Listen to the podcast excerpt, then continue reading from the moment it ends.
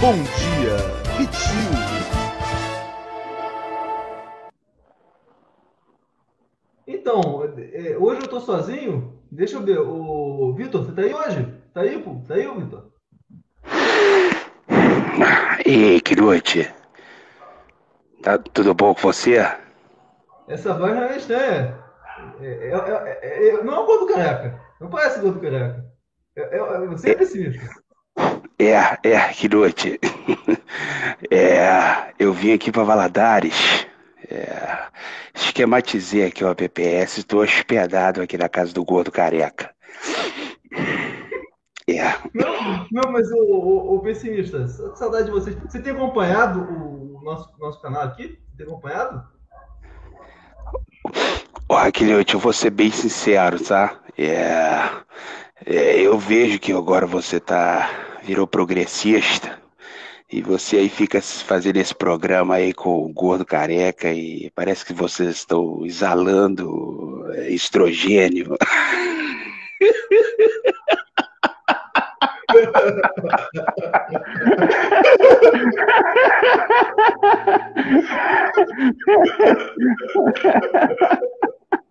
ai, ai, cara.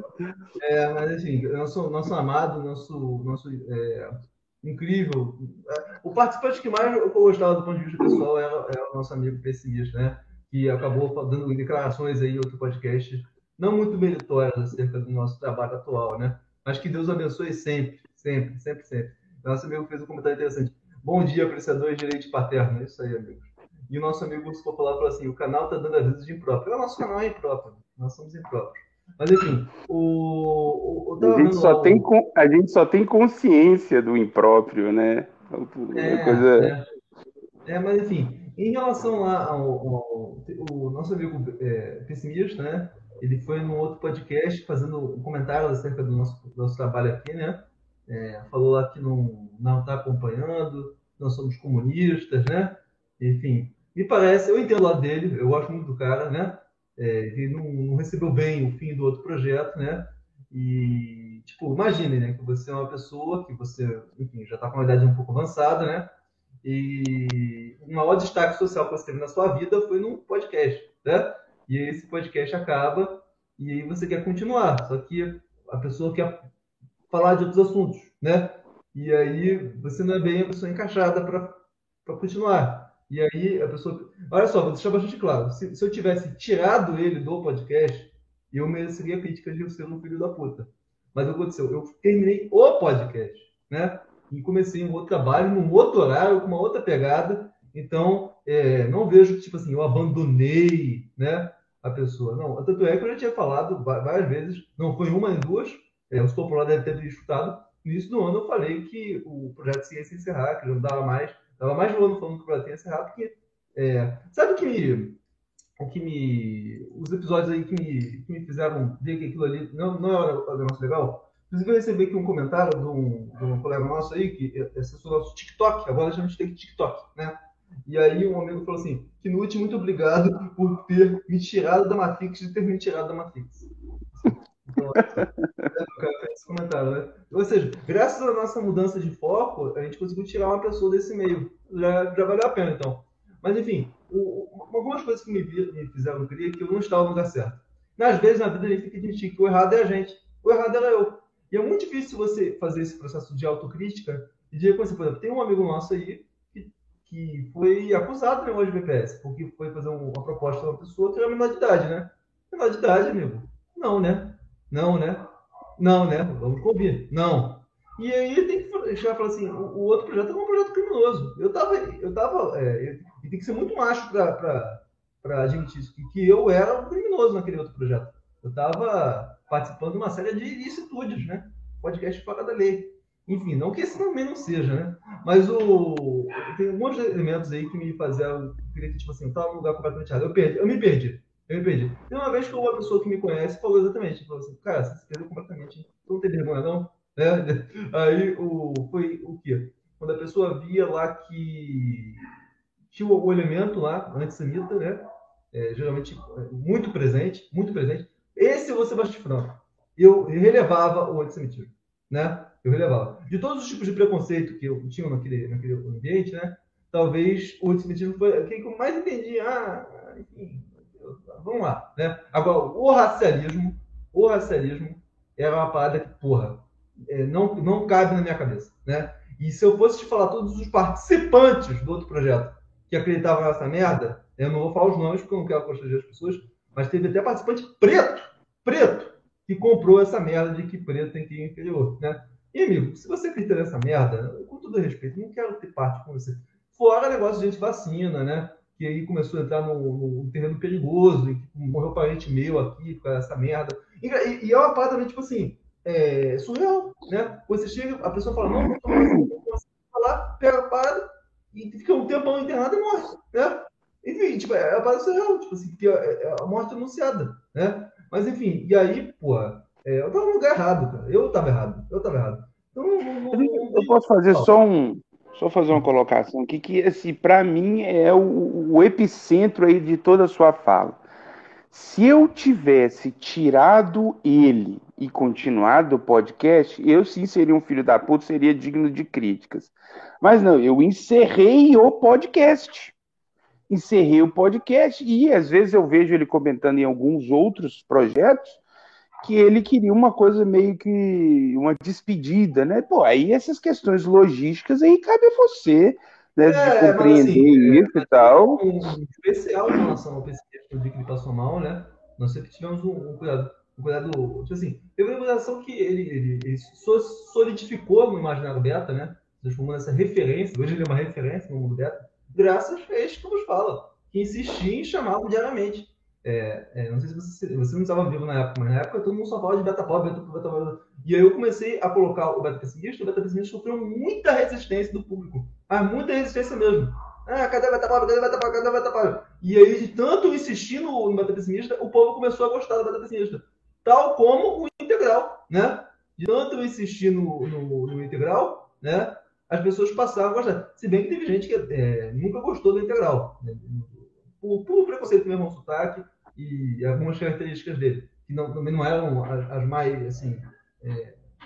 Enfim, ele, ele, se repetia de vez em quando. Mas o, Cara, fiquei o, muito curioso em saber como eram as críticas iniciais do Integral. Cara, porque o Integral, a primeira participação dele eh, foi numa treta com o Beta Pobre. A primeira participação dele. É? Ele, que isso? Aí o, aí o pessoal já não gostou dele. Mas como eu, eu identifiquei nele uma, uma, uma, fonte de comédia mesmo, de humor, o espírito do, do, do, do projeto, que é o espírito cômico, eu insisti nele e sempre teve críticas. Até que no podcast de saída do, do, do, do integral, né? É, tem lá 25% de pessoas que pediram para ele sair. Ou seja, nunca tiveram. É, nunca foi bem aceito, nunca foi totalmente aceito, né? O, o integral. Mas ainda assim, integral e pessimista são a alma do antigo projeto, tá? É, são pessoas que eu tenho eterna gratidão. Pessoas, o pessimista em, questão é um dos caras que eu mais gosto nesse meio. Mas assim, se o cara, né, tem a capacidade de falar com uma pessoa que nunca votou na esquerda, né, é não só de esquerda, mas comunista, né, enfim, é porque o cara tem uma base diferente da minha, para falar, com todo respeito, você entende, né? Uma coisa é você chegar e falar, um cara que vota no PT Chamar um cara que vota no PT de comunista já é um exagero. Agora falar com um cara que nunca votou no PT, que sempre foi oposição ao PT, anos de PT, que foi pra rua para o impeachment da Dilma, em três estados, em Brasília, no Rio de Janeiro, em São Paulo, um cara engajado, né? Há mais de 10 anos aí lutando contra, contra o PT, né? Aí chega e falar que esse cara é comunista. Enfim, a pessoa tem um, um pensamento diferente, entende? Não dá para conversar. Mas, tipo assim, o, eu adoro a pessoa, entendo o lado dele, né?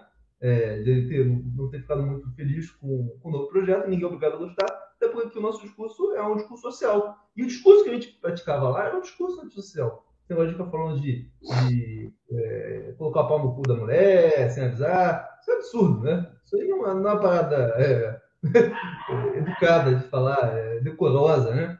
Não é algo que eu faria, né? Mas que eu acho engraçado. E eu acho que o espírito do projeto é a questão do humor, né? Eu não sei se você já falou, eu sou um cara que, tipo assim, eu tento levar tudo na forma do deboche, na sacanagem. Tudo, tudo, tudo, tudo, né? Se eu começar a falar aqui de religião, né? A gente vai começar a falar de putaria da religião, né? E aí acontece. Uma da, das muletas mais fáceis para o humor é o humor autodepreciativo Esse que você criar um conteúdo beta, né, porra, né? Tem uma coisa apreciativa do que você admitir que você é o beta, você vem resolvido com isso, né? E também a questão apelar para os temas, assim, são aqueles temas comuns, né? Viadagem, traição, é, sexo, putaria, são temas em que, essa, em que o, humor já vem pronto, né? Ou seja, o humor que eu praticava, e eu recebi muitas críticas em relação a isso, é o humor menos inteligente que existe. Não é um humor de crítica social, de autorreflexão, de encontrar é, como é que, um mais, mais, mais apurado, por exemplo, de encontrar discrepâncias, né, incoerências na sociedade, né? Um, entendeu? É, então não era um não sou nada, não era contra o humor, gosto de praticar, né? Mas o problema é o tipo do humor que a gente fazia, é um humor que legitimava, isso aí eu demorei muito para perceber, é um humor que, tá, através do humor, a gente estava validando algumas ideias.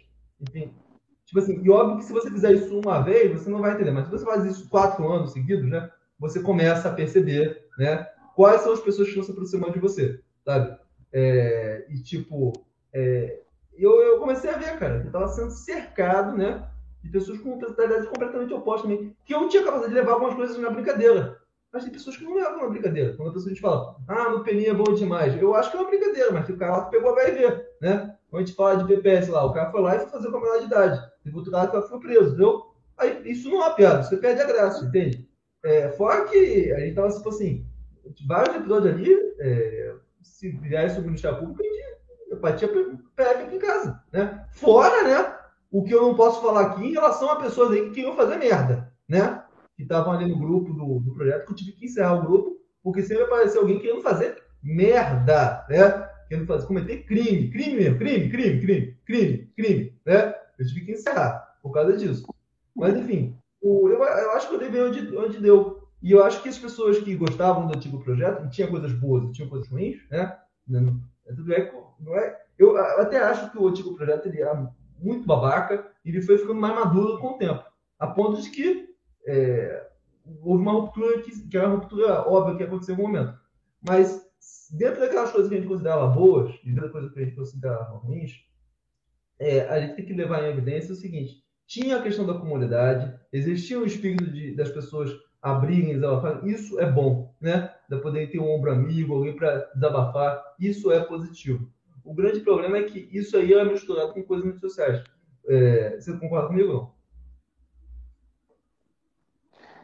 É porque o que, que acontece, né? Acaba tendo como foco ali é, de tentar esmiuçar aquele universo e aquele, o problema é que esse universo ele é muito cheio de misérias, né, cara? O ser humano, quando tá diante das suas próprias misérias, ele acaba tentando sair dali da maneira como ele consegue. Nem todas elas são eticamente né, chanceladas, têm um decoro, alguns partem para uma apelação, igual você colocou aí, aí ah, outros quando é, pois é. Então, ela é vulnerável e aí você sentiu mesmo que o, o anteprojeto está sendo praticamente uma caixa de ressonância, é, ressoando as ideias. Pois é, exatamente. Quando, a gente, quando chegou na. Se não tivesse a, a pandemia, por exemplo, o, provavelmente o, o projeto ia continuar. Mas a pandemia pô, mostrou que a parada estava muito tóxica. Estava muito tóxica. Muito, muito tóxica. Muito, muito tóxica então, assim, é, foi quando eu comecei a ver que não dava mais para usar o Twitter, não dava mais para usar a rede social, foi sem receber ameaças, entendeu? É, coisas de baixo nível mesmo. É, as pessoas têm uma noção. Você, você o Vitor tem uma noção do que é um ambiente por trás daquele ambiente, né? Tipo assim, aquilo ali é, uma, é, é uma, um monte de coisa juntada em que a única cola que colava tudo era eu, né? E, e há muito conflito, muita confusão, muito atrito, e vocês não viam nada disso. Tinha o projeto que você escutava e o projeto que você não escutava. O projeto que você não escutava era muita dor de cabeça, entendeu? Tipo assim, você gravava uma por dia, mas nos outros 23 horas era dor de cabeça, intriga, fogueira de vaidades, né? Enfim, você conhece o perfil, né? O perfil psicológico das pessoas que, que gravavam com a gente. Cara, era, era caótico. Era caótico. Enfim. É... Inclusive aqui, ó, o Paulo César Gonçalves, ele comentou um negócio que eu acho que vale, vale a pena fazer uma reflexão em cima, é o seguinte. Ele fala que ó, o cara ia transar no pelo com ou sem a, a sua influência, o Knut. Cara, é, é, é assim, é, parece, né? É, parece que é lógico essa afirmação dele, né? É, Porque realmente, muito antes de existir o projeto, caras transavam no pelo.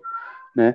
Mas eu, pois é, mas aí que o ponto é o seguinte: é uma dinâmica psicológica que ela começa com, a, a, com o compartilhamento de experiências, o, o, o reforço grupal e esse reforço grupal ele vai é, atuar na sua cabeça, tirando ali as amarras que a sociedade estabeleceu para aquilo ali.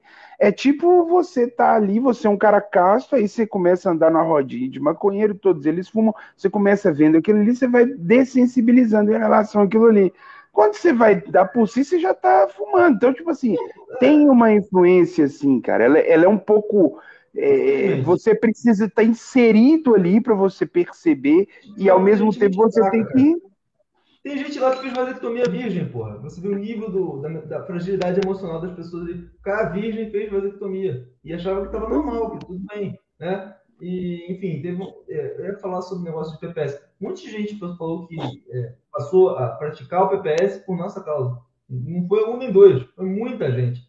Quando você tem uma audiência cativa, né, de pessoas que estão no momento de fragilidade, muita gente, o maior perfil do nosso podcast são pessoas que é, subempregadas e desempregadas, entendeu? E, e, esse é um perfil muito vulnerável à merda. É muito vulnerável mesmo, muito vulnerável, porque é uma pessoa que ela já ela está à margem da sociedade, ela não faz parte da sociedade. Quando o cara é subempregado, às vezes ele tem mais vergonha de participar da sociedade do que o cara que está desempregado. Né? Mas quando o cara está num, emprego merda, uma, com um uniforme, né? o cara meio que tem vergonha de si. Então o cara começa a nutrir um, um, uma série de uma série de noções assim complicadas, né, que infelizmente estão lastradas na realidade dele, né, sobre e aí isso começa a ser misturado, né. Eu acredito que dava para gente. E esse é o grande problema do, do Antigo Prato na minha visão. Foi que eu poderia ter feito algo engraçado por, com outras bases. Com outras bases mas eu escolhi essa coisa. O, o negócio do beta, ok. Né? O grande problema é que o, o universo beta tem esse lance aí do é, nasceu Menet, perdeu, determinismo biológico. É, depois fala que é, próprias pessoas pardas tem ódio da própria cor, da própria etnia, é, um endeusamento em relação a pessoas brancas, né? É, que é uma coisa desmensurada. O, o, o lance né, de. É, o próprio lance que eu até acho escroto que a gente fazia, né? lance de dar nota né, para a mulher. Né? Isso é bem escroto, isso é bem arrogante.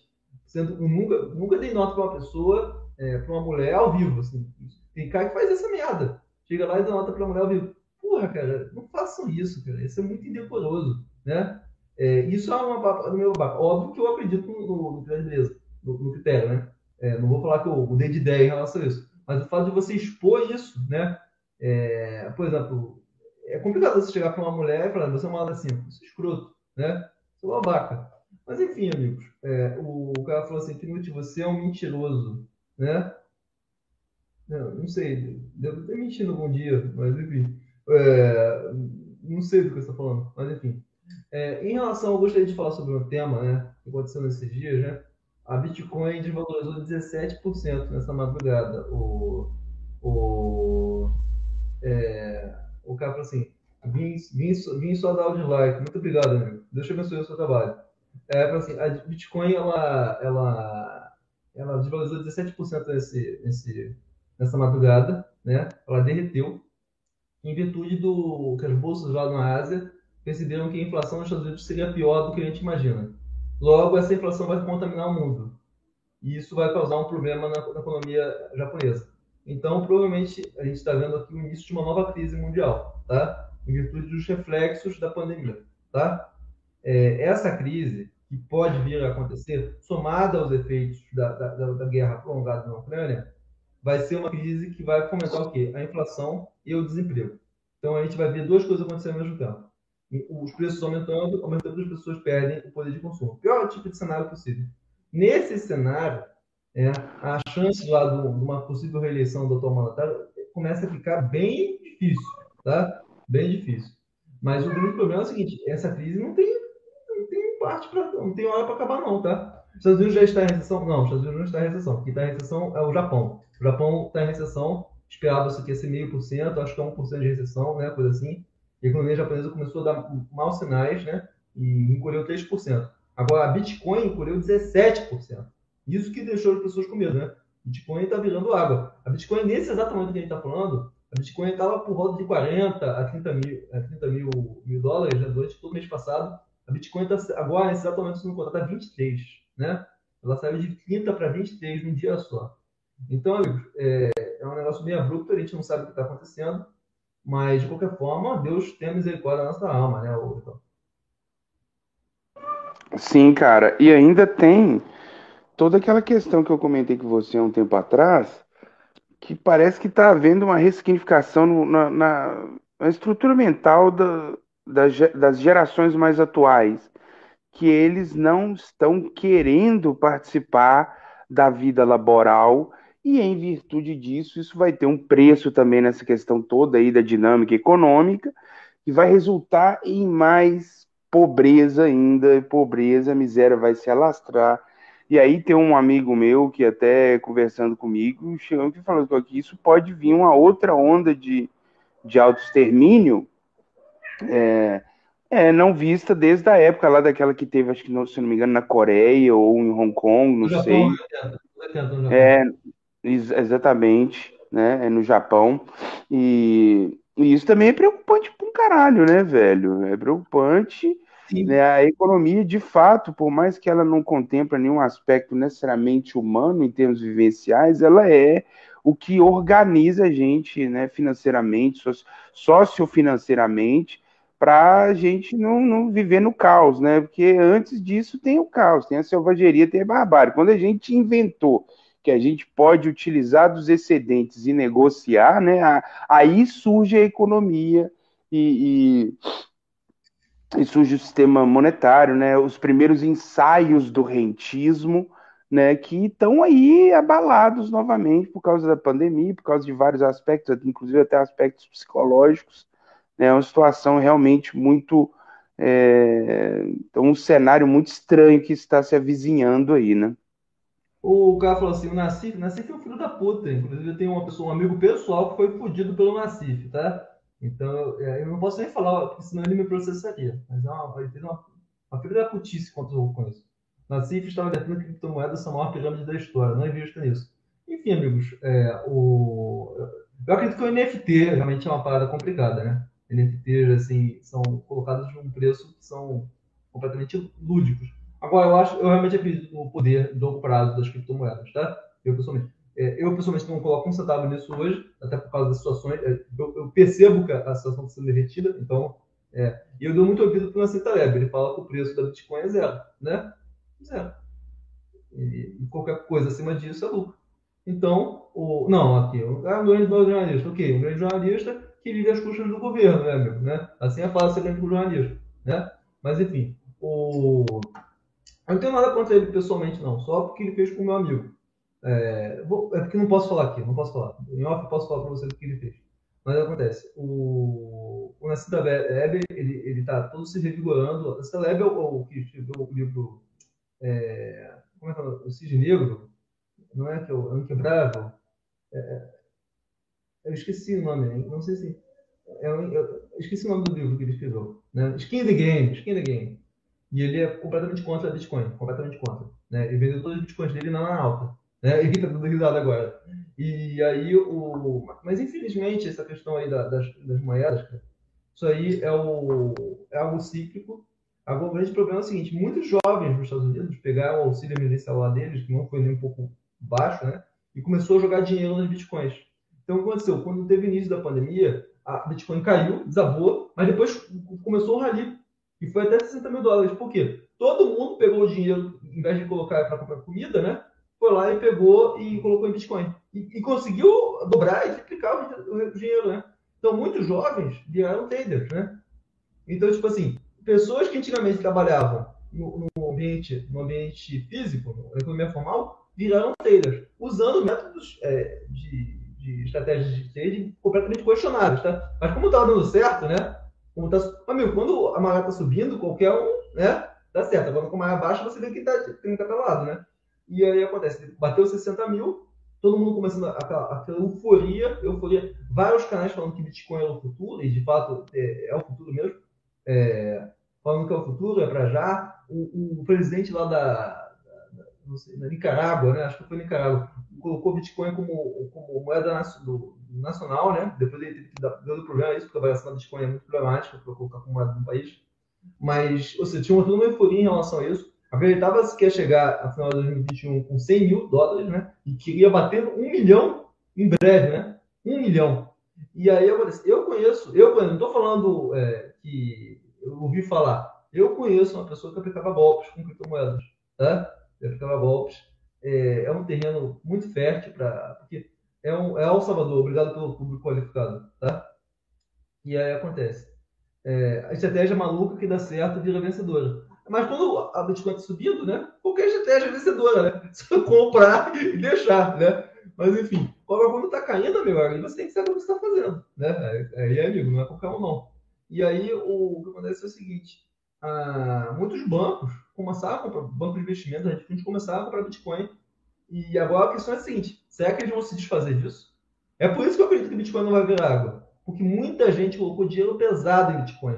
É, muitos grandes investidores de hedge fund, né, colocaram, se eles tirarem o dinheiro da Bitcoin e comprarem dólar, né, vamos, vamos perceber se isso vai acontecer hoje, se hoje o dólar vai se valorizar. Se o dólar se valorizar, é, então, amigo, vai, vai ser uma merda que vai acontecer no mundo, tá? Se tirarem o dinheiro dos ativos, né? E, e uma corrida para o dólar, né? O grande problema é que parece que houve um ataque especulativo ao iene também, né? O iene tá, se fudeu é, durante esses dias, né? Mas, enfim, o, o tal do pagode das criptomoedas. Mas deixa eu falar do golpe que tinha um, tinha um ouvinte lá do outro canal, né? E com certeza não está escutando isso aqui, porque não tem gabarito mental, nem, tipo, principalmente estofo moral para acompanhar essa conversa que a gente está tendo aqui. Então eu posso falar abertamente dele que não vai, não vai ficar sabendo disso. Ah, porra, vai, vai que ele descobre, né? Que eu falei, tô falando dele, né? O cara já é um golpista, pode querer me fuder. Mas enfim, ele, ele aplicava um golpe com criptomoedas, né? Aplicava um golpe com criptomoedas, falando que todo mundo tem que entrar. É, é o famoso Zé Foguetinho, né? Vai chegar a um milhão. É a sua chance de ficar rico de uma vez por todas. Ficar chegar e falar assim: ah, se você tivesse comprado Bitcoin quando valia 100, você estaria milionário agora. Mas ela ainda, mas ainda tem chance, porque um dia ela valeu um milhão. É, você vai perder essa, essa oportunidade. Enfim, sendo que é uma grande pirâmide. Não, não vou te falar que é uma grande pirâmide, né? Qualquer coisa, qualquer ativo financeiro, ele se valoriza conforme oferta e demanda. Inclusive lá no outro projeto, cara, tinha uma vez que eu estava fazendo com um analfabeto, um cara de 15 anos, né? E era um, um jovem ACAP, até com umas ideias até elevadas do ponto de vista ideológico, né? Mas eu que fiz economia, eu sabia que ele não, tava, não sabia do que estava falando, né? E falando que a Bitcoin não, não se afetava a oferta e demanda não, não, não era influenciada por oferta e demanda. Qualquer coisa é influenciada por oferta e demanda, qualquer coisa. Até o mercado sexual. E aí, quando o cara falou aquilo ali, eu vi que realmente é, de muitas pessoas estão entrando no, negócio sem saber o que é. E o fato de você saber o que é a blockchain não significa que você sabe que é um investimento de longo prazo. Né? O investimento de longo prazo cai, sobe, né? E a Bitcoin, desde do 2021, chegou a 60 mil. Quem comprou com 60 mil está segurando a Bitcoin até hoje. E, enfim, quando que ela vai vender? Mas enfim, a Bitcoin não vai, não vai se desfazer, essa é a minha opinião, tá? Não vai se desfazer. Mas essa ideia louca, né? De achar que a Bitcoin ia valer um milhão, para mim eu acho que isso aí tá, tá, tá liquidado, né? Bitcoin se segura, né? Daqui a muito tempo. Mas sem essa questão de que vai revolucionar. Pessoal, tinha um, um, amigo nosso, né? Não sei se você sabe, um amigo nosso Ancap, lá do outro canal, né? O cara que, que tinha uma autovisão, um programa de autoimagem, né? Ele, falava, ele chegou a gravar comigo falando que a Bitcoin iria substituir o dólar. Cara, quando eu falei aquilo ali, a vontade de mandar ele tomar no cu, porra. E, falando com convicção, sabe com convicção que ela. Porque o o, o, Biden, o Biden, né? O ministro Biden vai inflacionar o dólar, e aí o dólar vai se desvalorizar, Bitcoin vai continuar aumentando, e aí as pessoas vão correr para Bitcoin, e a Bitcoin vai ser a moeda global. É o cara teve coragem de falar essa merda, né? Sendo que está precisando agora, Bitcoin está desvalorizando, as pessoas estão correndo para o dólar. Por quê? Ah, mas porque a moeda fiduciária não tem valor nenhum. Amigo, um, a moeda fiduciária tem um valor que é o seguinte: um exército armado, com drone, com bomba atômica, botando a arma para a cabeça da população civil. Né? E, e, é a capacidade de eles extorquirem o povo, que é o laço do dólar. Né? E a economia americana. Né? Enfim, é, mas de qualquer forma, amigos, é, aqui, dificilmente o Bitcoin passará de 100 mil dólares ou algo parecido com o valor do ouro. É, é, é impossível a gente chegar a fazer esse tipo de, de conclusão, né? É, é, impossível, né? Mas eu, eu, concordo com você. Por exemplo, tem, tem um amigo nosso lá do canal, ele fazia o seguinte, ele, o cara trabalhava no subemprego, tá? E ele faz o seguinte esquema, e tipo assim, é genial, genial. O cara pegava 10 mil reais por mês, todo mês do banco, né? O cara trabalhava no subemprego, pegou 10 mil reais do banco, comprou tudo Bitcoin. Depois foi lá, o Bitcoin se valorizou, ele foi lá, quitou o empréstimo. Depois ele pegou o empréstimo de novo, comprou mais 10 mil reais de Bitcoin, e o Bitcoin, o Bitcoin não, não, não valorizava, né? Aí eu perguntei pra ele, mas mas como que você faz quando você perde? Eu disse, não, eu nunca perdi. Bitcoin nunca desvalorizou. Aí eu, porra, cara. O cara tá todo bancado, pegando dinheiro emprestado. E quando essa merda, quando essa merda é, deixar de crescer, o que esse cara vai fazer? Né? Detalhe, é, esse cara tinha largado o emprego para virar trader né, de, Bitcoin, né? E holder, no caso, né? E aí espero que ele esteja vivo atualmente. Cara, se houver um, um crash de Bitcoin, um crash maior, agora tá com o quê? Com 23, aumentou um pouquinho, né? É, se tiver um crash mesmo, vai levar muita coisa junto. Muita coisa junto. O problema não é que o Bitcoin está caindo, todos os ativos estão caindo. Mas tem, o la... tem um lado bom, né, Knut? A gente vai ter o Daniel Fraga de volta aí no YouTube tentando fazer uma graninha pelo AdSense. É, o, Daniel Fraga ele só está desaparecido porque ele está multibilionário aí com os bitcoins. Se houver um crash, Aí... Não, mas o, o Daniel, eu não sei se ele diversificou, mas o Daniel Fraga com certeza já está milionário hoje. Já está milionário. Se você pegar quanto a Bitcoin valia no momento que ele fez os vídeos, né? Tá, o, o, o preço atual do Bitcoin é mais de 200 vezes maior, maior do que o da, da época dele, entendeu? E ele fazia o seguinte, ele comprava e vendia no mesmo dia. Ele operava na época que não existia exchange, entendeu? Ele, ele, ele fazia negociação tete a tete. Então ele pegou muita, muitas oportunidades boas. A última informação que eu tive é que ele foi hospedado no hotel na África do Sul, no resort, provavelmente fugindo do estado, né? É, Daniel Fraga, que Deus tenha, realmente uma mente é, à frente do seu tempo. O grande problema é que, como toda pirâmide, né? Alguns dão bem e muita gente não se, se dá mal. A galera comprou 60 mil, ele agora está caindo, é, vai esperar um bom tempo para voltar a 60 mil. Não estou falando que não vai chegar a 60 mil, vai chegar a 60 mil, tá? Mas o, vai demorar. E existe uma euforia de que isso vai valer um milhão, não sei o que e tal. É, amigos, é, houve, e, o grande problema é a questão da, da economia. Da, não sei se você chegou a, a, a acompanhar a, a, a bolha do ponto .com 99. Não sei se você chegou a acompanhar. Teve um dia que a, todas as ações, todas, qualquer pessoa fazia um site na internet e colocava ação na bolsa do site, falando que ia revolucionar o mercado. Aí ia lá fazer o IPO, abria o capital da bolsa, daquele, daquele um site na internet, um site para vender comida de cachorro na internet, entendeu? Coisa assim. Aí depois a ação saía de centavos, né? Para valer tipo 50 dólares, né? Depois as pessoas viram que aquilo não tinha viabilidade econômica, caiu de um dia para o outro, né? Por quê, cara? Porque as pessoas sempre pegam. Por que existe essa questão? Qual é a única forma de você ganhar muito dinheiro na bolsa de valores, né? É, isso aqui é a base lá, tá? Algo que está valendo um real, né? ele pode valer o quê? Para baixo, até zero. Então, ou seja, e se ele perder 100% do valor dele, ele, você vai perder um real. Você investiu um real, perde um real. Mas algo que vale um real pode valer 100, 200, 300. Entende? Então, esse risco-retorno é muito vantajoso quando você compra um ativo que está valendo muito pouco. Né? Por isso, quando abre o papel na bolsa, todo mundo quer comprar o ativo nisso. Então, ele vai subindo, subindo, subindo, subindo. subindo. Só que depois, quando ele vai ter que é, é, oferecer resultado, aí, amigo, é queda, né? E aí a pessoa que comprou lá embaixo vende e você se pode. Mas enfim, o, basicamente estamos aí observando, espero que não aconteça nada de errado na economia global, né? De qualquer forma, os impactos disso vão ser terríveis, né? Vai ser uma geração de subempregados e desempregados. O número de moradores de rua no Rio de Janeiro quadriplicou, né? Inclusive em São Paulo agora também tem essa questão de moradores de rua. A, a imagem da cidade, as empresas estão querendo sair da, da, do centro da cidade para fugir da questão dos moradores de rua. Consumo de drogas, né? é, aumentando, é, basicamente a gente vai ver um cenário de resistível, se isso aí se prosseguir. E aí, cara, a gente tem que ver, né? Tipo assim, com esse cenário de, crise global, né? É, cara, a chance do, de reeleição do, do cara é, vira mínima, mínima, tá? E a gente começa a, a visualizar um cenário que a gente vai ter um governo de esquerda, né? Populista, num cenário de crise acentuada, né? Que eu acho que é um, é cenário muito pouco convidativo para o mundo. Mas enfim, é... basicamente isso. Noite. Né? Você falou um ponto aí interessantíssimo, cara. Não posso deixar passar batido. Que é você falar que o número de moradores de rua quadriplicou, quadriplicou, né, aí no Rio. Aqui em Valadares também aconteceu um fenômeno semelhante, né? Aqui o pessoal que estão dormindo na rua, nas praças, é, também aumentou bastante.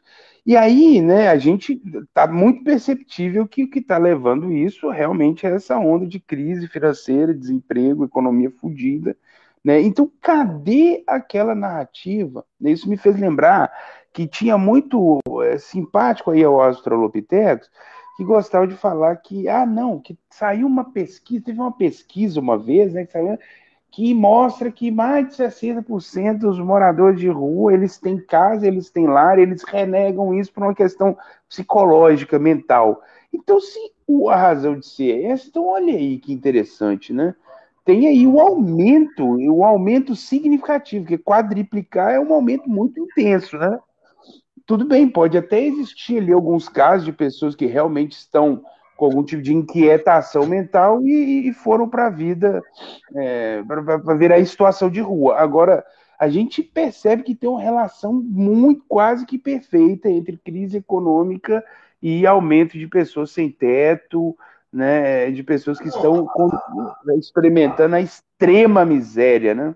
A própria estrutura familiar, né? Hoje em dia os caras com 40 anos dentro de casa. As pessoas não estão mais conseguindo constituir família, né? Um homem sem dinheiro, ele vai conseguir comprar uma casa? Ele vai ter aqueles namoros de 50 anos, namoro de... O cara tá namorando com a mulher tá 50 anos, o cara não consegue comprar uma casa. Hoje em dia ninguém consegue... Só funcionário público consegue comprar casa e carro, né? Porque ele tem previsibilidade, ou patrão. Então, a classe média está sendo esmagada, está sendo derrotada.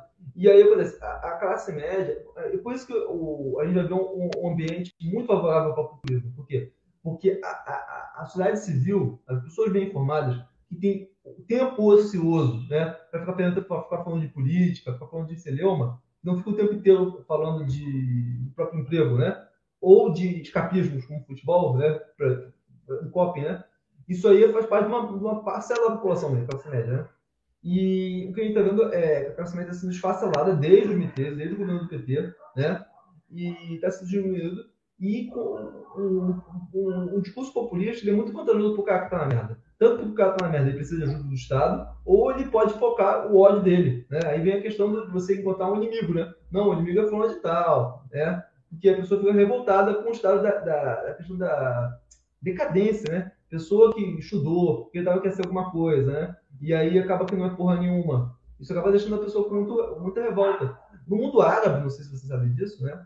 existe um grande problema que é o excesso de homens desempregados. E homem, quando você tem uma, um exército de homens desempregados, né?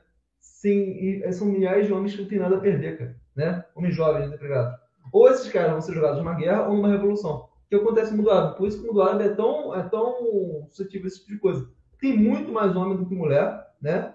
E é muito homem desempregado, sem, sem oportunidade. Então, amigos, é, os caras vão lá, de nome bomba, né? fazem merda, enfim.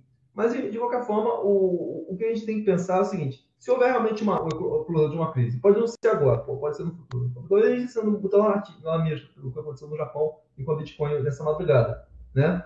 Mas o, é porque 17% é coisa pra caralho. Não é normal, não é comum. Tá? Mas, enfim, o, a gente tem que ver como vai reagir a Bolsa brasileira em relação a isso. Se a Bolsa brasileira resistir, ou a Bolsa americana também resistir, então tá de boa. Agora, se for um efeito dominó e a Bitcoin continuar caindo, é, aqui o Bitcoin começou a cair, começou a cair de novo. Está abaixo de 23,600. Vamos lá. Mas eu vou dizer, se continuar caindo mesmo, de forma dominó, tipo assim, se o urso não parar de comer, né? Porque tem o, o, o bear market e o bear market, o, o bear e o bull, né? Bull market. Que é o urso, o, o, o, o touro que ataca de baixo para cima e o urso que ataca de cima para baixo. Quando o outro parar de descansar, o urso vem, né? Isso é verdade, né? Parece que hoje o, urso não para de comer, né? Não está dando descanso. Mas enfim, amigos, se houver realmente uma questão de paradigma, a gente já falou esses dias aí que o Elon Musk pretende emitir 10% dos seus trabalhadores. 10%. Ele falou isso duas semanas atrás. Por quê? O Elon Musk anteviu que a merda ia vir, né? Então, é aquele negócio. É, se o Elon Musk demitiu 10% dos funcionários dele, é porque ele acredita que o mercado né, vai ser muito prejudicado por quê? Pela pandemia lá na China, do, do, dos insumos, que não estão conseguindo ser, ser manejados pelo Ocidente, e por causa da questão do, da, da guerra na Ucrânia. Então, o que acontece? Está tendo uma tendência de ter crise é, alimentar nacional e internacional ou Então, existe essa tendência de ter uma, uma aumento no, no, preço de alguns alimentos, tá? Alguns alimentos vão ser vão ficar bastante difíceis, tá? Mas assim, aqui no Brasil, o Brasil é o país que mais produz alimentos no mundo. Um a cada, a cada cinco alimentos que são vendidos no mundo vem do Brasil. Então, o Brasil a gente não tem tanto essa, esse problema, não. Agora, o país do mundo árabe, país da Ásia, que não, não, não tem segurança alimentar, o Brasil, tem, pelo menos do ponto de vista estratégico, o Brasil tem segurança alimentar. O Brasil produz comida para aquele para a população. A China não tem segurança alimentar, a Índia muito menos. A Índia, amigo, no problema de, de segurança alimentar, vira é, é, Red Dead Redemption, né? É, zumbi, zumbi mode, né? É, enfim, mas de qualquer forma, amigos, é, o grande problema de ter uma, uma questão dessa do e agora a soja vem para ficar, ah, eu não como soja, mas enfim. É, o grande problema desse ambiente é um ambiente em que as pessoas não vão ter renda, né? Isso vai se traduzir na, na política, isso vai traduzir nas relações sociais. A questão da, das pessoas que não têm capacidade de se casar vai continuar, porque não porque a pessoa não quer se casar, porque ela não pode se casar, né? Relacionamentos líquidos, pessoas né, sendo fora do, da, da estrutura familiar, né? Com problemas psicológicos, pessoas com baixa autoestima porque não conseguiram é, atuar nas suas áreas, né? É, e a questão da, desses trabalhos, né? É, trading esportivo, né? É, esses trabalhos aí novos, aí, vendedor de poste, uberistas, né? Que, que, enfim, são na falta de trabalho, né, formais. É, enfim, cara, é um cenário que se avizinha para aquela questão da renda, da renda universal, né? Eu sou contra. Até porque os estados já estão quebrados. Se você começar a instituir essa renda universal, aí que quebra de vez. E, enfim, né? não sei o que vai ser do Brasil. Mas, assim, a repercussão de uma crise é a pior possível.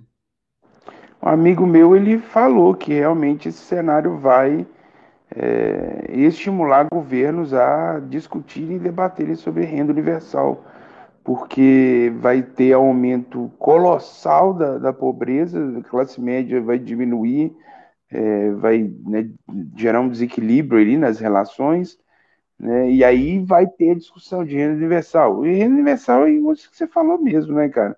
Tendo uma perspectiva da dinâmica monetária que existe, né, o laço, dinheiro lastreado tal, aí é, é quebradeira mesmo, né? Renda universal. É, mas é, olha você ver, é a sinuca de bico que também vão estar os governantes, né? Porque a oposição vai estar aí a todo vapor, descendo cacete, acaba que vai ser um movimento esperado, né, cara? É, isso aí é, é... é. É, muito complicado, porque, tipo assim, as pessoas já vão estar putas. As pessoas vão estar putas, revoltadas. Né? É porque, vou ser bastante franco, né? as pessoas não estão revoltadas porque o governo é do que ele elegeram, né? Agora, se ficar uma situação crítica, né? Um governo que ela, a, a, a classe média, engajada, que mora nos no centros urbanos, que é a galera com capacidade de mobilização, ela votou no, no, no, atual governo. Então, eles têm uma certa tolerância, né, porque eles não querem é, admitir o erro. Mas se for eleito o, o Molusco, né, que é um cara que eles não votaram, eles têm a capacidade de se engajar e se politizar contra isso. Então, vai haver realmente uma revolta, tá? Um ambiente de... E dentro desse cenário de crise constante de, de argentinização do Brasil, que a gente até comentou no texto, parece que a gente falou ontem, né? Anteontem, a gente falou da argentinização do Brasil, né? Que entra um governo de esquerda, pior a economia, depois entra um governo de direita, pior a economia, depois vem volta à esquerda, depois volta à direita, né? Acontece que o, as relações sociais vão começar a ser degastadas, né? E aumenta a, a, a questão da institucionalidade, né? E aumenta a questão de um golpe mesmo militar. Um golpe mesmo. A gente estava falando daquele filme lá do, do How Democracy Die, né? Não, amigo, se a situação começar a ficar preta mesmo, revolta popular, é, vazão de sacos dos supermercados, aí entra a questão de estado de sítio mesmo. Estado de sítio mesmo. É, enfim. É, mas eu, você acredita que essa, se vier realmente uma crise, nesse, nesse atual momento, uma crise global, isso favorece realmente a oposição, né? Demais da conta. Favorece e eles vão cair de pau, né? Vai. Porque eles se apropriam da, da inteligência da pessoa, né? Da, quer dizer, da falta da inteligência das pessoas para produzirem suas narrativas, mesmo que elas estejam lá completamente furadas. Né? Às vezes um governante está pegando, né? igual por exemplo, as pessoas não conseguem compreender o que fez o Lula ascender como um bom político. É lógico que eles também não vão compreender é, como que ele vai se mostrar um mal político agora, porque a gente sabe que ele não vai conseguir reverter esse caso. Ele é uma força política sozinho, solitária no meio disso tudo aí. Então a oposição vai cair de pau, vai falar, aí, ó, tá vendo? Ó, o Lula não é todo esse gênio. Né? Isso é uma coisa que vai acontecer, né, cara? É uma coisa que vai acontecer e, e só vai deixar a situação ainda muito mais é, empolvorosa. Sim, e aí só, que a gente só, vê. Sim, só, só mencionar que foi, foi. Se perdeu na floresta, né? O cara foi lá no. O cara foi jogar Donkey Kong Country na Amazônia. o, o indigenista lá e o Donkey Kong Country, né? O Didi Kong né? perderam a vida, game over. Né? Deu game over na floresta, né? Fomos, fomos lá fazer sei lá o que foi lá no meio da Amazônia, né? Algum madeireiro, algum seringueiro, né? Foi lá e levou eles pro mato. E, provavelmente, sabe o que provavelmente ele deve ter feito? Porque é, parece que encontraram as roupas deles, né? Provavelmente eles é, foram enterrados pelados, né? Então, provavelmente a gente sabe que eles morreram, né? agora já estão mortos. E a gente sabe que se foi colocado no, mar, né? na água lá, lá tem, tem piranha, né? Então o corpo pode, pode nunca ser achado, né? É, dependendo da região. E é isso, né? É, e esse episódio aí da morte do, do, do, do cara jornalista, isso vai pegar muito mal pro Brasil, do ponto de vista nacional. Vai pegar mal pra caralho. Porque se o Brasil tava com a, com a, com a reputação fodida no exterior, como se a gente estivesse jogando lancha-chamas na flecha, agora tem o Marte, ah, Dom Phillips, né? Justiça por Dom Phillips, não sei o que, Dom Phillips, né? Mas, enfim, é complicado. Eu vou ler aqui alguns comentários, né? Para você ver o nível né, do Zeitgeist no momento em relação ao vídeo que o, o esse Dom Phillips ele tinha feito uma pergunta uma vez para o Bolsonaro, falou assim, ah, mas agora você tirou a fiscalização dos madeireiros, do que e como você acha isso? Fez isso para o Bolsonaro, o Bolsonaro falou assim, em primeiro lugar, a Amazônia é nossa, e vocês fiquem na sua, viu? É, vocês não têm moral para falar da gente. Ele deu uma cortada nele. Então eu vou ler aqui alguns comentários que alguns patriotas deram após a morte do Dom Phillips. Após a morte do Dom Phillips. Né? Então, assim, é, por isso que eu gosto do Bolsonaro. Ele é patriota. É por essa razão que eu gosto do Bolsonaro. Sem protocolos acadêmicos. Ele responde como deve ser respondido. Ninguém. Aqui, esse aqui é filho da puta? Ninguém é santo. Esses ativistas pró-meio ambiente não têm noção do limite, se metendo em briga de cachorro grande e acham que vão sair ilesos. Peço desculpas em absolutamente nada. Quem procura acha. Que filho da puta! Eu acho que o brasileiro não, tem ousadia de se embrear na floresta e explorar terras conhecidas que quer mais prudência. Se fudeu. O jornalista falando da geladeira de madeireira. Já sabe que naipe ele serve, né? Brasileiro foi morto em Londres, é, no metrô, baleado com dois tiros nas costas. Né? E agora que colocar a culpa nesse cara, ou seja, fazendo, tipo assim, morreu um brasileiro lá na, na Inglaterra, o cara falando lá, então foda-se esse morreu aqui. Eu falo assim, que o diabo tenha, o professor chama que o diabo tenha o outro falou assim, é, enfim, cara, por que tanto ódio em relação ao cara que morreu? É que a única explicação é, sei lá, cara, é, é aquilo que o, o, Xandão acabou falando, que na verdade não foi nem o Xandão, foi o Karnal, que também não foi nem o Karnal, foi um outro pensador que a internet abriu a porteira da loucura, da bizarrice, da, daquelas pessoas que teriam opiniões completamente deturpadas, agora eles têm um certo protagonismo e conseguem avançar com a força e poder do algoritmo. E infelizmente a gente vai ver isso aí, a gente vai ser obrigado a conviver com essas opiniões extremamente grotescas a título da liberdade, né? Não, minha opinião, eu tenho direito. O Marcos Uchoa estava comentando, ele fez uma analogia, cara, perfeita em relação a esse lance aí da, dessa ditadura da opinião, né? Que é o direito do Zé Mané da esquina é, tomar posse de uma opinião, mesmo que ela seja completamente nociva e corrosiva. É o direito à opinião dele. Ele estava dando um exemplo da, da, da, porque ele já cobriu muita guerra, né? Ele já cobriu muita guerra, então ele, ele sabe de algumas técnicas de algumas vizinhanças faziam, né? Que, ah, que é o, esse é o momento do ataque agora, vamos todo mundo apagar a luz para né, desorientar ali os, os, os é, desorientar os soldados do, do, exército opositor e eles não verem ali focos ali onde tem pessoas, né? Aí ele chegou e falou assim, não, mas tem um lá que vai falar, não, mas eu tenho o direito de ficar com a luz acesa. Entendeu? Não, é a minha opinião, eu tenho o direito, então eu vou ficar com a minha luz acesa assim. Ou seja, a opinião do cara né, pela liberdade que ele tem de ter essa opinião, Coloca vai ferrar com. Ô, velho, ele mar... preço, né, né? Cara, é, se, mas... se, se, todo esquerdista fosse igual o Marcos Uchoa, era bem provável que aí sim eu fosse esquerdista mesmo. Viu? Cara, realmente é uma gota de é luz é ali em meio ao. No, teatro lotado. É minha liberdade de expressão, minha liberdade de expressão. É. o, o André Monarca estava lá falando, né? assim, ah, mas o que eu sou falar, palavras são apenas palavras, né? Então, se, se, você ameaçar alguém, você, você pode destruir a reputação de alguém. Cara, ele está agredindo, ele está falando de coisas que já estavam pacificadas, né? Tipo, você destruir a reputação de alguém, você causa consequência. Logo, tem que ter algum tipo de limitação. Se você imputa crime a uma pessoa, se você destrói a reputação de uma pessoa inocente, né? Tá, você está causando mal à pessoa. É, a pessoa pode perder o emprego, por exemplo. A gente conhece um caso de, uma pessoa que foi acusada de um crime aí, vai ter emprego nunca mais, né? E aí, enfim, é complicado, né, cara? É, mas parece que é a defesa da liberdade pela liberdade, né? Como se fosse um capricho. E a pessoa acha que tá falando. É, cara, nada é absoluto, né? Mas enfim. E aí chega lá um cara, né? Olha só. A Minority Report, eugenia da opinião. Quer dizer que você chega lá, você. Olha só, olha só o exemplo, né? cara chega lá e coloca num fórum. Vou cometer um atentado no bairro negro, não sei o que igual o cara lá nos Estados Unidos, né? Tipo assim, não, são palavras são apenas palavras. Né? E não pode ser criminalizado pelo que ele postou lá no, no fórum. Né?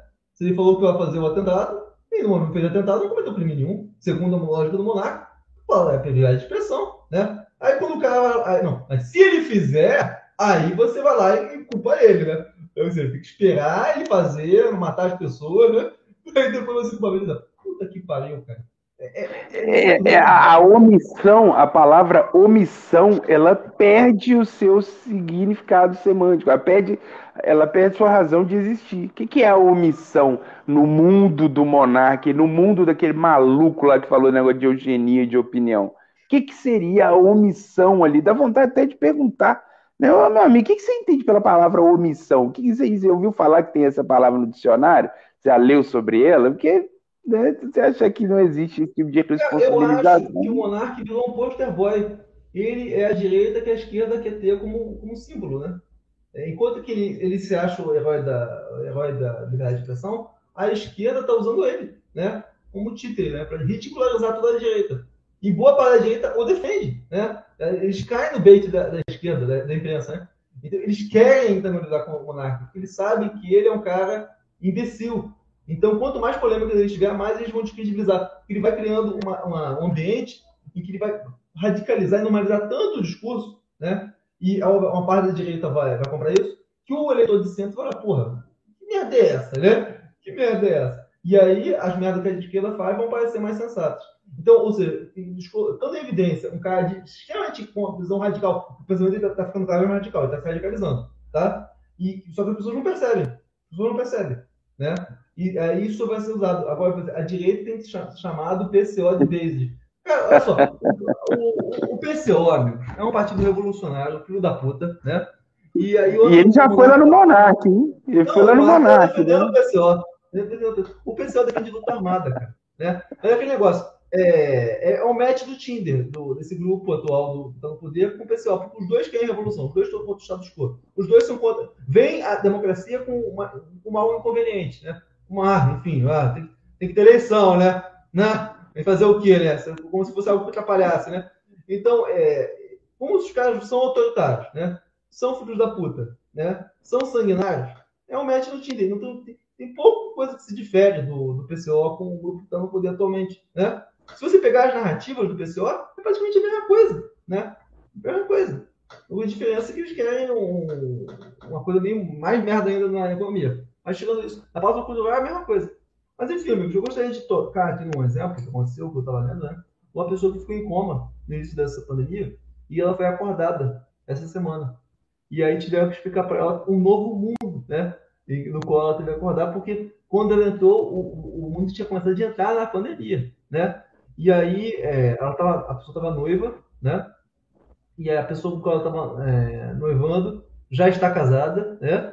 E a pessoa acorda. Já imagina, o, o se você entra num, num, num coma e quando você acorda, tinha só 10% de chance de sobreviver, aí você acorda, é, você não, tipo, no caso da pessoa, tinha um bom emprego, né, perdeu o emprego, né, a economia tá na merda, é, o seu, sua família não mora mais no seu país, no caso da pessoa, sua família não mora mais no, país, no seu país, você tem uma conta para pagar em relação ao, ao, ao hospital, sua, sua pessoa que você estava é, se relacionando, né, que estava com você há quatro anos, já está com outra pessoa, cara, e você está vivendo um mundo muito pior do que você vivia. É um pesadelo, né, cara? Talvez ele estivesse sonhando quando estava em coma e queria voltar, né?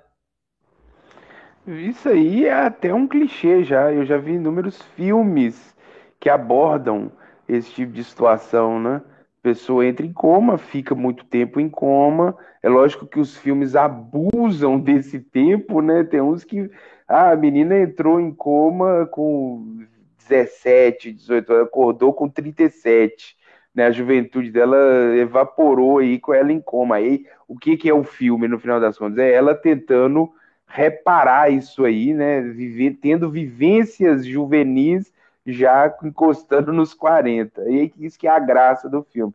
E, e assim, é, é uma extrair-os da realidade, que isso de fato acontece. Há pessoas que entram em coma e depois elas despertam depois de um certo tempo, só que no caso dessa aí que você colocou em questão, ela despertou depois de muito agito, né? Porque a pandemia ela realmente trouxe muita modificação no panorama, algumas questões, é, algumas modificações, inclusive no campo relacional, né? Você não, podia encontrar com as pessoas, não podia.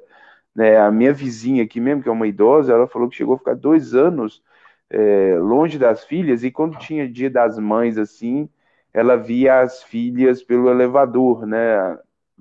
a filha dava um tchau, cumprimentava do elevador e ela ali na porta do apartamento. Assim, porque realmente tinha muita gente que estava respeitando muito os protocolos. Eu era um cara respeitador dos protocolos, tá? Eu era um cara respeitador dos protocolos. Mas, nossa, eu acho que ia ser impossível não querer dar um abraço na minha mãe dia das mães, ou ir lá almoçar um almoço domingo, um, um no meio de tantos. O comum era realmente ah, um, um, um, afastar. Mas vou te, vou te franco. É eu não gostei de ser responsável pela morte da minha mãe. Então, a minha mãe eu não gostei.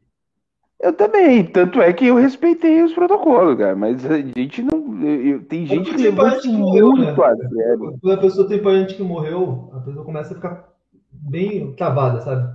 Essa parada mata mesmo, parece brincadeira. Eles falavam que não matava, que era gripezinha. Quando a pessoa começou uhum. a ver que é uhum. sério, caramba, morre, mata mesmo, né? Leva pra um monte de gente hospitalizada, né? Se fudeu. Amigo nosso aí que uma cadeira. Meu, meu parente ficou uma cadeira de rodas, cara. Da cadeira de rodas até hoje. Se recuperando. Enfim. É... Sim. Aí é. Ou seja, mudou muito, né, cara? Mudou muito. Foi pouco tempo, mas mudou muito. O que dá uma sensação né, de total desencontro. E aí, quando essa pessoa ficou dois ou três anos em coma, quando ela desperta, ela vai estar tá diante de um novo mundo mesmo, entendeu? E, e é aí... mundo social, né? Porque as pessoas não podem mais se abraçar, se encontrar. Isso aumenta Cara... a difusão de ideias antissociais também, né? Essa antissocialidade, essa capacidade das pessoas não, não se encontrarem, não se tocarem, não se abraçarem, faz com que elas fiquem cada vez mais individualistas, mais egoístas, né? E no ambiente de escassez, o cobertor curto, né? Isso é, é, é questão muito fácil para fomentar conflitos. E, e Knut, eu sou um cara que eu sou, né, sou formei em psicologia, né, velho? Eu sou um cara observador nato da, do fluxo, do rolê do mundão. E, cara, realmente, depois da pandemia, é, veio um, uma espécie de mal-estar diante da pessoa quando ela está começando a ter aqueles primeiros sintomas de resfriado. E aí dá um espirrinho aqui a colar, uma tosse aqui a colar. Quando você está no supermercado, cara, que você vê uma pessoa tossindo, cara, a reação das pessoas ao redor não são mais a mesma, cara. É impressionante, já rola um afastamento ali assim, né? O, a, na fila do caixa, se o cara der um espirrinho ou uma tossinha que seja, o, o, cara de trás dá uma recuada e dá um buraco na fila mesmo. Você, é, tem uma espécie de, de, sequela psicológica aí, né, do, do, do não, empreendimento. Mas é aquilo, né? Assim, isso também mostrou quem é quem, né? Ideias completamente infantis, né? Tinha, tinha um, um, amigo nosso lá do projeto que aderiu bastante à, à ideologia vigente, né? E ele falou assim: não, não vou usar máscara. É liberdade de não usar máscara. É liberdade, não vou usar focinheiro. É, não vou tomar vacina. Não vou, não vou me, eu não vou é, me sujeitar a lockdown. Aí eu cheguei para ele: não, mas é, como você resolve isso? Você usa máscara, né? não quer é, evitar aglomeração e não quer tomar vacina, como você acha que é a solução do problema? Tipo assim, sabe o que o cara falou? É, mais forte prevalecerão. O Julia, o Julia mesmo. Julia escarrada, né? Não, mais forte prevalecerão. E mulher de rebanho. Vai pegar essa porra no momento mesmo? Então deixa eu pegar mesmo. É minha vida, é minha vida, porra. Né? E aí o próprio discurso do, do, do mandatário desse cara foi não, eu não me meti, eu fui meio do povo, né? eu, fui, eu, tive coragem. Cara, coragem de colocar pessoas em risco. Cara, tem uma pessoa que eu conheço, tá? que o sogro dela é um cara, era um cara maluco, e ele foi para uma manifestação dessa em frente ao Supremo. Aquela manifestação que o Bolsonaro fez golpista, falando que ia fechar Sim. o Supremo. O sogro uhum. dele foi mesmo, logo no início da pandemia. Logo no aglomerado no meio da pandemia. E o, o sogro dele foi lá, foi nessa reunião, não sei se ele pegou nesse, nesse evento, pode ter pegado em outro evento. Só sei que o, o sogro dele ficou duas semanas no hospital e morreu. Sim. Aqui, aqui em Valadares eu tenho um, exemplo ainda um tanto quanto mais bizarro até, que foi um cara que ele era daquele movimento que hoje um dia fundar, tá ligado? Inclusive ele é personagem lá no, no, no relato que eu fiz no meu canal, né? Ele perdeu a esposa dele em manifestação de, de bolsonarista contra o lockdown, contra o meu direito de usar né, o negócio da focinheira, contra a focinheira e tal. Teve algumas dessas manifestações aqui na minha cidade. E todas elas a esposa dele participou. A esposa dele pegou patógeno e, né, como muitas pessoas, veio a óbito. Aí eu pensei assim, pô, esse cara agora ele realmente vai entender o que. Né, ele foi o, o foco ali né, da, da narrativa contrária do, da, do Australopithecus. Né? Não, eu perdi minha esposa numa manifestação que o Australopithecus estava lá chancelando, dando existência, falando que é o direito das pessoas mesmo e que se for dos protocolos. Pois bem, você acredita que eu vi ele no último adesivaço que o pessoal daqui fez em favor do Australopithecus, cara? Eu vi ele lá, ele. Né? Eu, eu falo assim, cara, como assim, mano? Como assim o cara, ele pegou ali, tinha a narrativa das pessoas que estavam defendendo os protocolos, né? E as pessoas que respeitaram isso estão aí para contar a história. E teve aqueles que realmente tocaram foda-se para protocolos e boa Nossa. parte deles foram embora. Você lembra que essa galera fez um vídeo chamado Respira Brasil, que chega lá baixo, que é assim, Respira Brasil. Nossa, é, velho, tá brincando, cara. Eles soltaram essa merda durante a época que tava tendo a crise em Manaus, do, do, do oxigênio. Então o timing foi o pior possível, né? E chega todo mundo tirando o negócio durante quando tava morrendo mais de 100 pessoas por dia lá em Manaus, né? Enfim, é, eu acho interessante, eu tenho um caso, um caso aqui do, do outro projeto lá, o cara, ele não acreditava que. Primeiro eles falavam que o vírus era uma invenção, era um, um hoax, né? A primeira, eles, eles foram mentindo, eles caíram de fake news e fake news, né? E aí, o, depois falam que não, você acredita na ciência, vocês acreditam na ciência, vocês têm fé na ciência, né? Porra, eu tô aqui por causa de algo científico, cara. Desculpa de avisar vocês, vocês estão usando a internet causa da ciência. E aí, o, o cara chegou, né?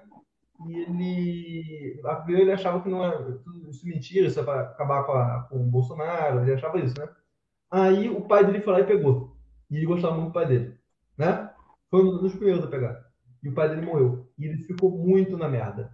Muito na merda. E ele tinha acreditado que não existia, que só gripezinha, que esse negócio de focinheira era coisa de controle do governo, tudo aquela merda que inventava, né? Não tinha, não tinha vacina quando isso aconteceu, tá? e que o lockdown é para sujeitar o povo, engenharia social, era aquela essas merda aí que entrava, um monte de narrativa. E aí, quando o pai dele morreu, ele ficou muito na merda. E, porra, realmente eu, eu tava errado, eu realmente acreditava que isso não existia mesmo, que não matava ninguém mesmo, e que estavam matando pessoas por outros motivos, e que uh, falavam que era Covid como não era, né? Realmente eu tenho que admitir que eu estava errado, não sei o quê. Aí depois, passaram alguns meses, eu fui falar com ele de novo, né? E o cara tava lá falando discussão de vacina. Pô, porra, cara.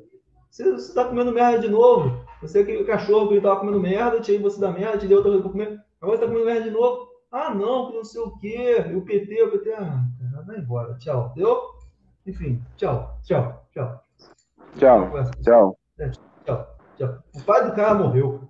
O pai do cara morreu e o cara tá lá comprando narrativa de fake news é, de idolatria de político, enfim. Então, ah, tchau, tchau. Entendeu? Vai, o cara morreu, o cara ficou mal, enfim. Beleza, amigos. Então é isso aí. Rala, né?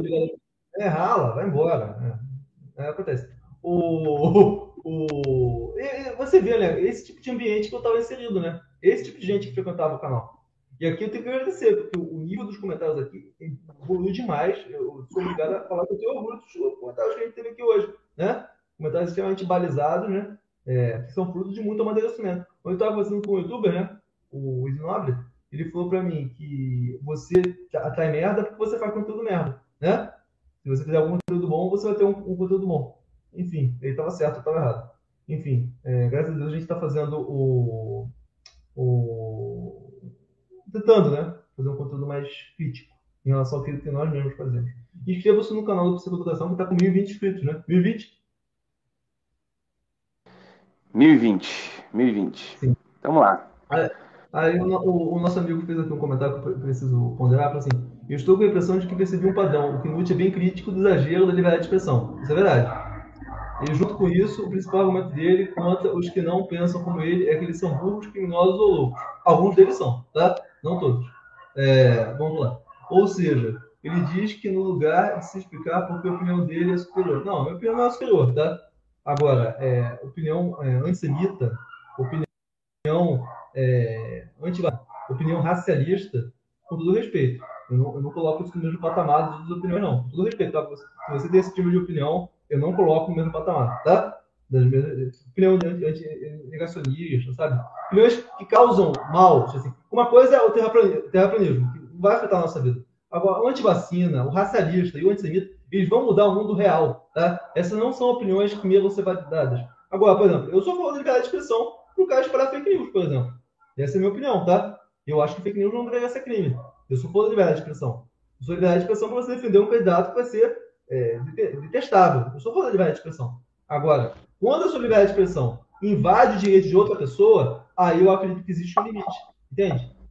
A sua liberdade de expressão não pode invadir a liberdade de outras pessoas. Você tem que defender a liberdade. E não a liberdade de chegar à liberdade dos outros. Entende? Uma coisa é liberdade e outra é liberdade de chegar à liberdade das pessoas. Entre liberdade e liberdade de chegar à liberdade, eu prefiro a liberdade. Então, eu acredito que para, liberdade, para focar na liberdade, você precisa mitigar determinadas liberdades. Essa é a minha visão. Então é isso, amigos. Até a próxima. Isso é uma coisa. Isso é uma coisa tão óbvia, Knut, que eu fico assim, parece que quando você está explicando, me vem à cabeça aquela máxima do Chesterton, né? De que é, você um dia vai chegar uma fase, uma etapa da humanidade que a gente vai ter que explicar é, por que, que a grama é verde, entendeu? Então realmente é uma coisa. É, enfim. É, enfim. Então, esse é